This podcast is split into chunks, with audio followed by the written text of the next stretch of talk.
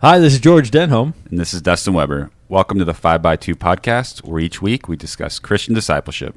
We hope that you'll find this podcast interesting and informative, but also challenging as you strive to grow in your discipleship to Jesus, our Lord and Savior.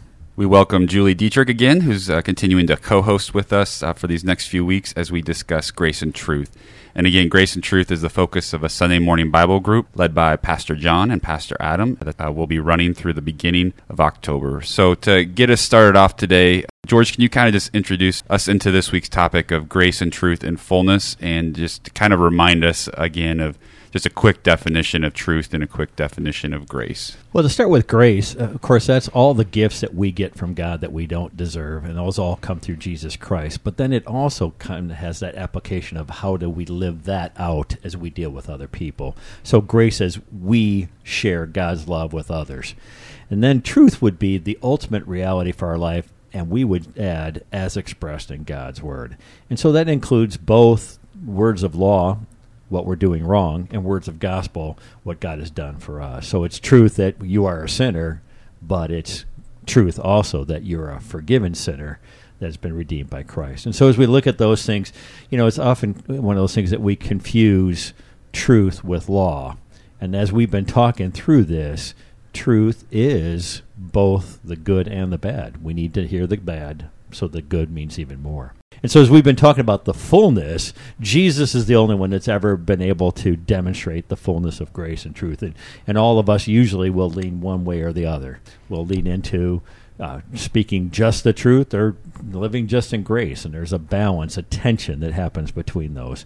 And that's what we were talking about in the Sunday morning Bible group this Sunday as John and Adam talked about that ongoing tension between truth and grace. I think that takes us to our first point of from the class of remembering that love is the tension between grace and truth. So George, can you kind of tell us first of all kind of maybe a recap real quick what was going on in the class or was talked about and kind of what you think when you hear that love is the tension between grace and truth?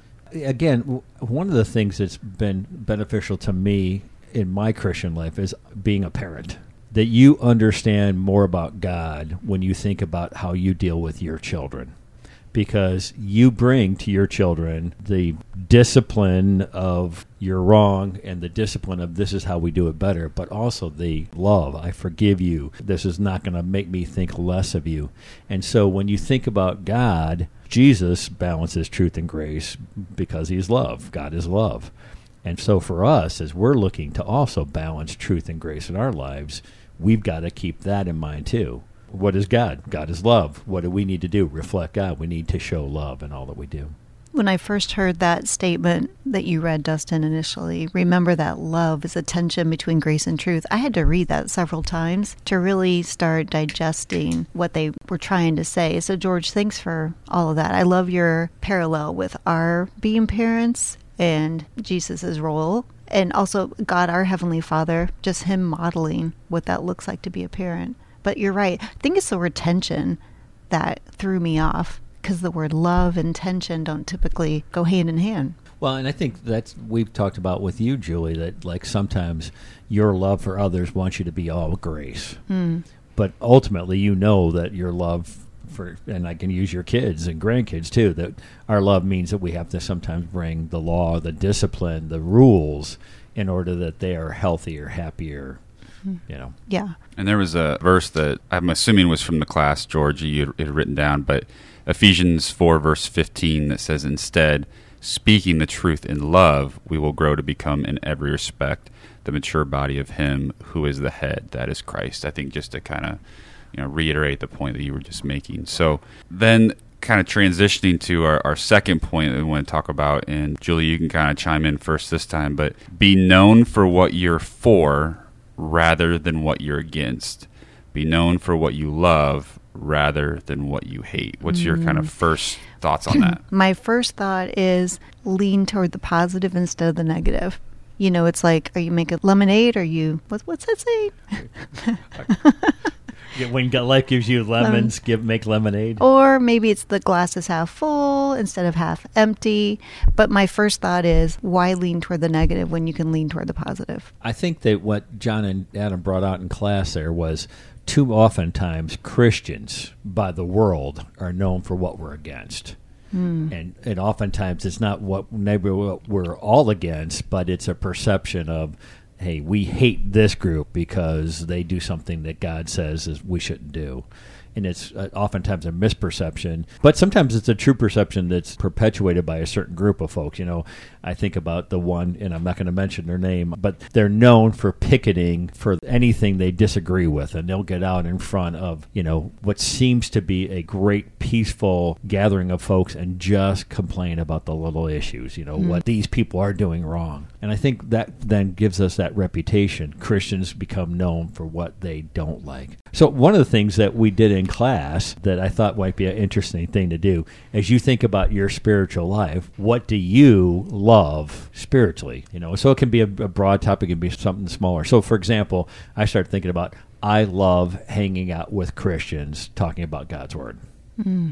Now, some people love worship, they love singing, some people love you know, uh, digging in and, and going deep into God's Word and looking at all the commentaries. Is there something that you love spiritually? I think singing worship songs. I'm a horrible, horrible singer, but I enjoy it. Just being able to, yeah, just to praise God through song. I think the other thing I love having those conversations with people about how God has impacted them. Um, I really love hearing people's stories. Is another piece of that as well of how how God has stepped in and used certain situations and how it just has how God has impacted them. So that, that's that's what comes to mind first for me. I echo you. I love worship songs and I love hearing the lyrics and just how does that work in my life. But I think when you first asked that, George, my initial thought was I love being quiet so I can hear God talking to me because we can get so busy and we can fill our space with words and whatever. But when we're so quiet and we hear Him talking, you know it's of Him. That's so real. And so I love it. Yeah, and, and it's one of those things. Kind of, it's hard to say because if you think about our five by two, there's aspects of each one. You know, I love being in prayer and seeing the answer to a prayer, or I love being in God's Word and He opens up something new and fresh. But like when you really think about it, what would other people say about you? You know, mm. what is it that you're like? Going back to our question, are you known for something you love? So, Julie, you might be known now for loving singing because you've been up in front singing with the. I think Dustin needs to team. join me now. Yeah, that's not happening. I said once upon a time that I've done just about everything once in this building, Except that. except for I've not played a musical instrument in worship. I did sing one time. We had a men's retreat, and we sang one song at the men's retreat like four or five times, and like all these guys loved it. So somebody suggested we need to get up in front and sing, so they see men sing. Hmm. and so what I sang in front with the men's group one time. I can actually connect some dots here when you brought that up because I've thought for years I would love to sing down in front, but like I'm not good enough. I can't do that. And so I kind of just prayed through that and tried to just turn God's voice off because I didn't want to hear yes because I was a little nervous to do that. And He just kept, like, I just was quiet about it and just tried to hear Him. And He aligned everything together to make it obvious that I needed to do that. And I'm so glad that I heard what He said and that He gave me the courage to, to do it. And now I love it. So, and I'm, I'm grateful for Daniel for taking me under his wing and helping me through that. Well, I think that's the mark of a great music director is to recognize some talent and then to nurture it and encourage it. You know, I know uh, your sister Lisa was great at finding some of those kids. I think I've mentioned in our podcast before. Lisa would find these kids in like second, third grade, and the first time they sang, it's like, what she seeing them? But then in high school, by the time she'd work with them and they'd taken, they had beautiful voices. And so there, there's just that's a, a great sign. I think both Daniel and Lindsay are doing that. They're mm-hmm. recognizing some some of our younger talent or some of our more mature talent Oh, that's that, that's less nice way to put it. That's less experienced, and then bring it to the forefront. I'm the one that has no musical talent, so they're not looking at me, and that's okay. So, uh, anyhow, since I haven't played a musical instrument, just sitting here thinking about it, I think the next children's message I do, I'm going to bring the harmonica or the recorder up there so I can say I've, I've played music Can't in wait. church. All right, so let's go the other way. So, uh, is there something spiritually you hate? And this would be like some Christians would say, "Oh, I, I hate drinking or I hate gambling." You know, one of the things that I really hate is when I see and, and I got to be careful I say that because I'm, I'm guilty of it, right? But when I see people that say that they're Christians being selfish, So, for example, you come to a church gathering and there's a bowl of candy, and somebody grabs the whole handful. You know that, that I go The "That- whole handful or the whole bowlful? They they grab a whole handful. Thank you very much. You can't see George like he's using his hands to show us right now, but since we're on the podcast, nobody can see it. We'll, we'll have to video of that for you. Yeah, right. I have to take a video. But like that's just like an out there example. But you know, sometimes it seems like we in the church become selfish with the things that God has given to mm. us. You know, I don't want anybody to come into our building because it's a beautiful building. It might get dirty, or you know. So when people get selfish about something God's given to them, it seems to be something I really hate. Hmm. I think mine would be kind of parallels to something I said earlier about what I was trying to say about lemonade, but it was really the full glass of water. It's not that I hate it, but I just, it kind of bothers me when people tend to be more negative than positive, you know, being pessimistic as opposed to optimistic, because I just don't know why would you spend time being pessimistic and be negative. So it's not that I hate that, it's just, it bothers me a bit. I don't know if this is exactly what you're asking. I think the thing that comes to mind, again, this may not answer the question that you're asking, but I really struggle. Something that really can frustrate me, get me fired up, is just injustice in general, especially mm-hmm. injustice towards people that maybe don't have that voice to be able mm-hmm. to stand up. And so, yeah, I think that's just something that has been on my heart is like seeing that injustice and wanting to try to, to do something to help those people that don't have a voice and use anything that I have to be able to help in that way. So, again, I don't know if that fully answers your question, but yeah, like just injustice in general, but especially when it's towards somebody that maybe, yeah, doesn't have that voice to be able to stand up against it. That, yeah, that gets me pretty fired up. Mm-hmm. And that's exactly what I'm thinking about. And that's where the challenge I would have for those that are listening to this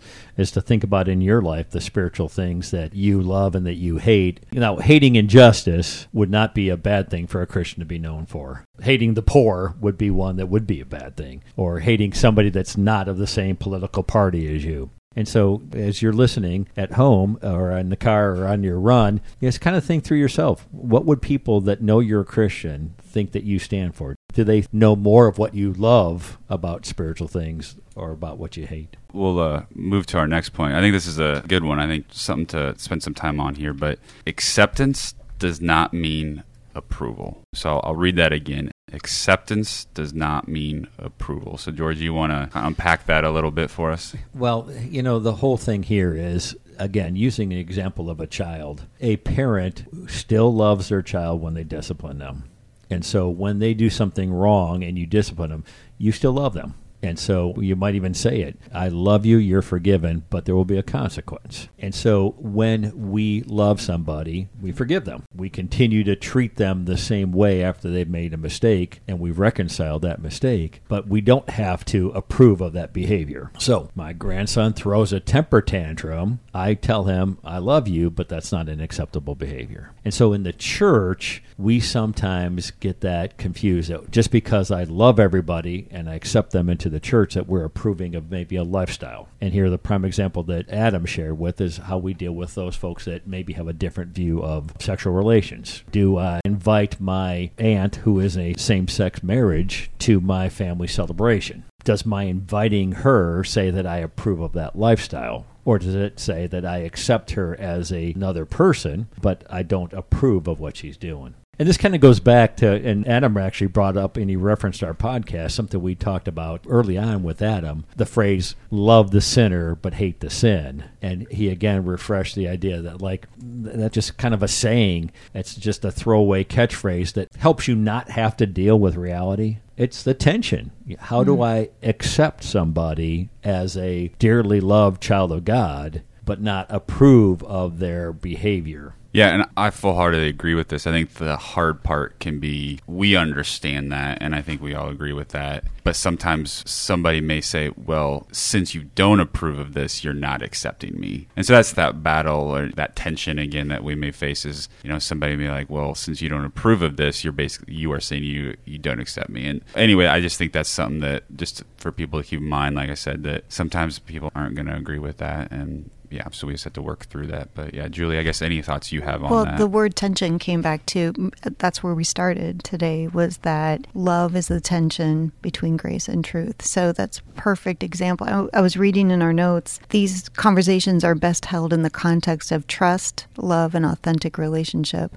I think that word trust is huge. Just that the person that we are having this conversation with, they know that they trust us and we trust them. And so that helps the tension a little bit. Well, again, how do we show somebody that we love them? How do we build the trust in them? And some of that goes back to I don't want to just tell you what's wrong in your life without getting to know you. Right. Remember the was it last week we talked about relation or maybe it was 2 weeks ago we talked about all the weeks fade together, don't they? But we talked about when we really see results it's because we have taken the time to have a relationship.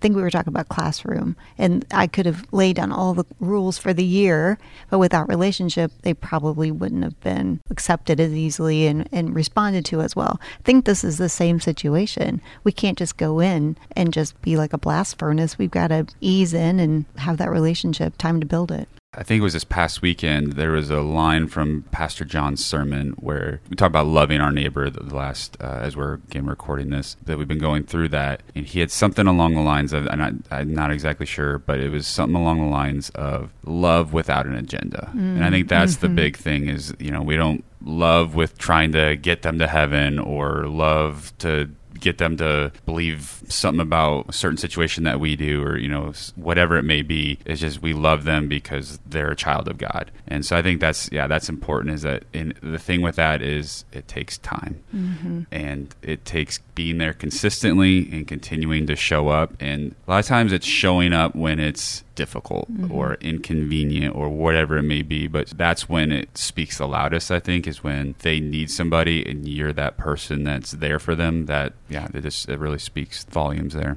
I remember that phrase because I wrote it down in my Bible, but I think it was caring without an agenda. That's what love is. So just a yeah, like minor, I said, no, no, I appreciate yeah. that because I, I, knew it was something along those lines, mm-hmm. but I couldn't mm-hmm. remember for sure the, the thing I was going to point out is going back to my earlier reference about that religious group that protests at every other occasion. It, it goes back to that same thing, right? They're just protesting against something they hate. They're not taking any time to actually get to know people, talk to them. They're just condemning them. And I think that's why, again, the Christians as a whole are perceived as judgmental and hateful because there are some folks like that that they don't really care about the person. They just are trying to eliminate that behavior from society as they see it. And so, again, going back to that caring thing, you got to look at Jesus. You know, Jesus never said that sin was okay, and yet he accepted people. And I think that's as we're looking at all these things, we got to keep looking to that example, the fullness of grace and truth. Jesus would say, Neither do I condemn you, go and sin no more, right? And so we kind of want to do that same thing, but getting to know people, walking alongside them. So that actually goes to the next point that in everything we do, our goal is to point to Jesus. You know, we cannot change people's hearts. We cannot change people's minds. We cannot force them to behave. What we can do is share Jesus, share Jesus' love, and let the Holy Spirit do his work. So, as you're thinking about that, one of the things that uh, Pastor John and Pastor Adam brought up was the idea of empathy. Empathy is having a feeling for how other people are. It's not just rejecting them because you don't agree with what they've done, but it's, it's acknowledging that they've got a reality. Now, their reality could involve some sinful behavior, their reality could involve a, a false perception of life, but we're not there to judge their reality. We acknowledge their reality, and then again, point them to the ultimate truth. And we go back when we talk about truth, the ultimate truth. What does God's word say? But they're not going to want to look at God's word unless they know about Jesus. You said something, empathy is about a feeling, and we can't just point to the sinful behavior of others, right? You, did you say something like that? understand feeling of others yeah right and when i hear that i think but who am i to point out someone else's sin because i'm a sinner too and so i really well, have trouble you, well you're getting to the next point you okay. know because all of us you know ultimately are a mess right the quote that was used in class is all of us have been a mess are a mess now or will be in a mess sometime in our life because we are flawed sinners and we're all going to make mistakes. And again, how many times does Jesus say, not to judge others? Take the plank out of your own eye before you pull the speck out of somebody else's eye. Every one of us is a sinner. Now, is there a place where though we need to speak the truth Mm-hmm. and that becomes that tension right Yes. i'm a sinner so i need to speak the truth but i would ask in return and that's where that relationship comes in getting to know somebody i need them to know me so they can tell me i've got a sin that i need in my life because and again we're going to go back and talk about this i think a little bit more next week sin in your life can pull you away from jesus it can also push people away from jesus as they see for example the hateful christians push more people away from Jesus because people go, well, why would I want that? You guys are full of hate. Hmm. So we've got to keep that again, that tension and em- empathizing with where somebody is in their life. Yeah, maybe they've never known Jesus, or maybe they've been rejected so many times by by Jesus' people, they don't want to have anything to do with that. And so getting to know them, those meaningful conversations, getting to understand where they're at. Again, empathizing does not mean agreeing that what they did was right, but it's understanding where that might have come from.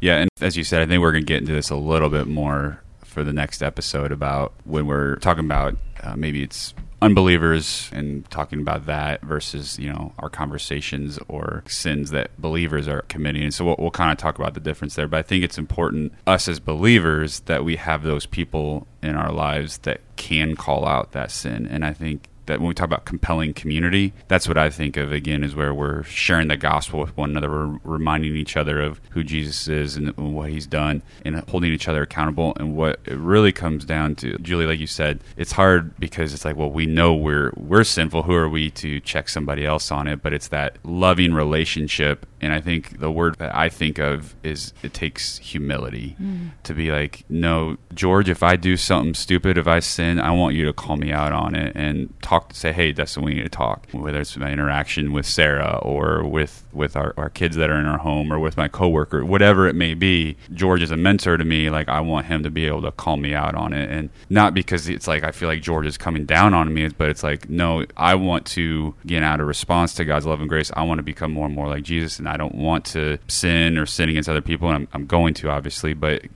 we need to continue to repent. But I want having people in my life that I can say the same thing with my discipleship group, guys that can say, hey, Dustin, we need to talk about this. So I think just having those relationships in your life where you can be humble with one another and know it's mm-hmm. not a I'm getting attacked by you. It's a that you love me because you're you're wanting better for me. when you talk about being a sinner, we all are. And that's where if I address somebody I don't know and tell them their sin, it means nothing. But because I'm a sinner and I'm asking a fellow believer to hold me accountable, it's a mutual thing. We understand each other. We're trying to help each other mm-hmm. become better Christians. I think we're really good at building facades, about building brick walls so we hide our messiness so others don't see it, so we can appear like we have it all together. And we all do it. And I think then it's really hard to do what you're saying because we're not admitting or we're not willing to show it. So I think part of it is just getting, well, you said humility, being transparent enough. I don't know what the word I'm looking for to even admit that things are messy because I don't think we can be taken seriously if no one sees our mess. Yeah, absolutely. So, in all the messy situations in our life, again, uh, we got to co- continue to point to Jesus. We need to be pointed to Jesus. We need to remember that. We're out of time for this week. Uh, next week, I know that Pastor John and Pastor Adam are going to get into some practical examples. Actually, not next week. That's in two weeks that their class meets. Next week, we're going to do a little bit more of a discussion here about another topic that's going to be just a little bit uh, something we talked about earlier on rewards and does God reward us and what does that mean?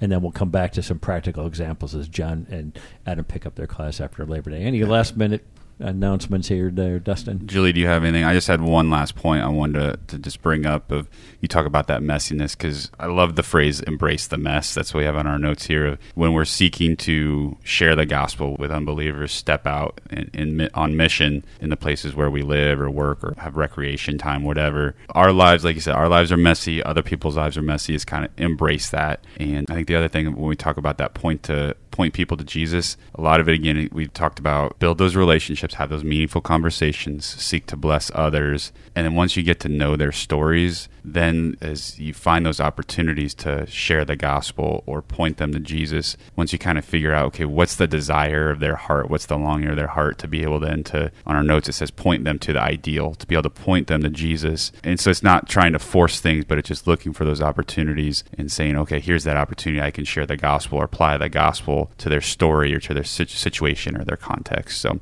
I um, just kind of wanted to, to close on that point. So again, thank you for our listeners for tuning in and continuing to have these discussions on discipleship and specifically right now, grace and truth. And uh, we look forward to our next episode, as, as George mentioned. Now go out and serve God and others.